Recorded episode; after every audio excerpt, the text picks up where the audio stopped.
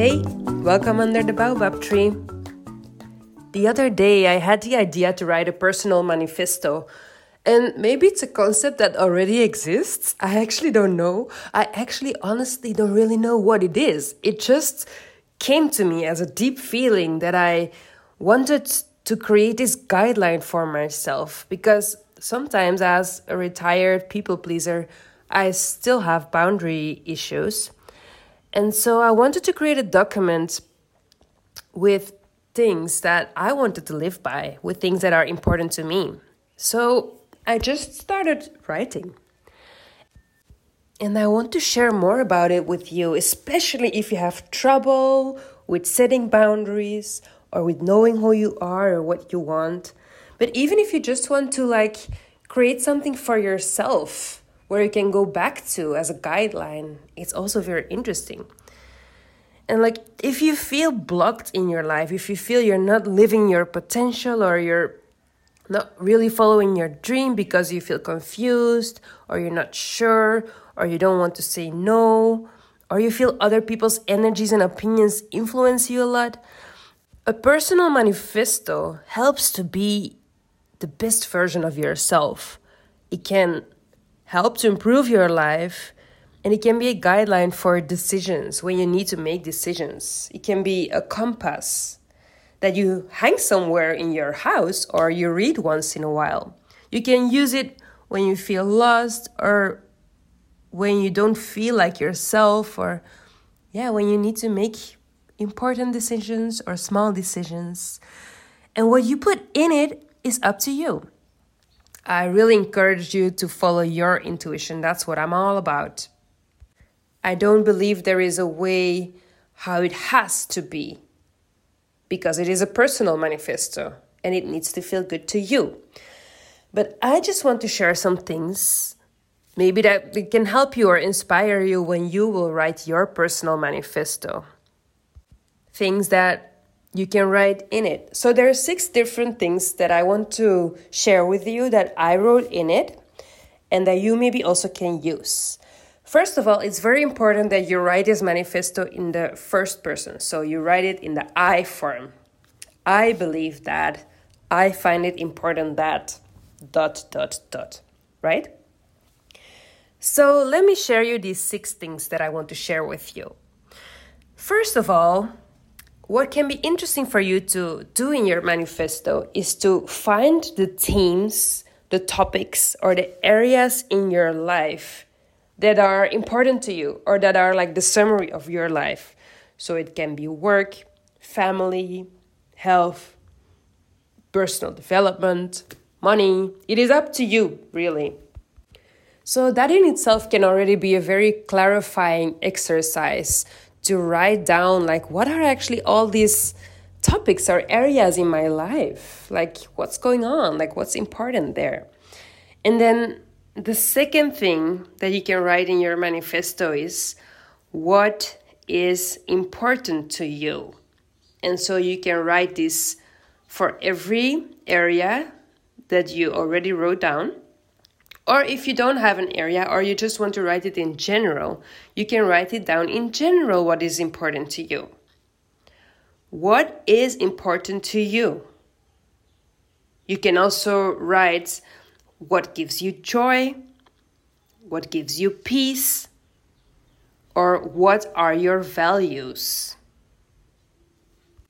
And I just want to share some of the things that I wrote down. This is not for you to copy, of course, because it's your own personal manifesto that you will write, but it's just for you to, to give an example um, of what I mean. So, some of the things that I wrote down, for example, what is important to me? Health, healing and growth, spirit, kindness, building the new, freedom, connection with like minded souls, having a happy home, helping others transform, nature and the sun, and so on. So, whatever comes up for you, what is important to you? Write it down here. And the third thing you can write down in your manifesto are the things you are learning right now, or the things you want to grow in. Or the things you're even integrating in your life. For example, I wrote down what I am learning in my life right now is to be completely authentic and vulnerable. Also, to slow down, to rest, and to relax, and to worry less. These are just a few examples, right? But what is that for you? What are you learning right now? The fourth thing that I wrote down in my manifesto, and that you also can write down if you want to, are the things I don't have time for. And for me, this was very liberating to write down. And when I wrote this, I really felt how this is where I want to put my boundaries because these are things I don't have time for, right? So these are things I want to put boundaries within myself and with others. So let me read some of the things. I don't have time for gossip, negativity, complaints, ungratefulness, judgment, fear, projected emotions, lack, pressure, and so on, right? So from others, but also from myself. So, what are the things you don't have time for in your life? So, this means these are really the things that that's just where your limit lies. Like, that's behavior you don't accept from yourself or from others. And what is that for you? Like, what is really important there for you? The fifth thing to write down in your manifesto, or at least what I wrote down, are the things that I feel I have every right to. So let me read some of the things I wrote down.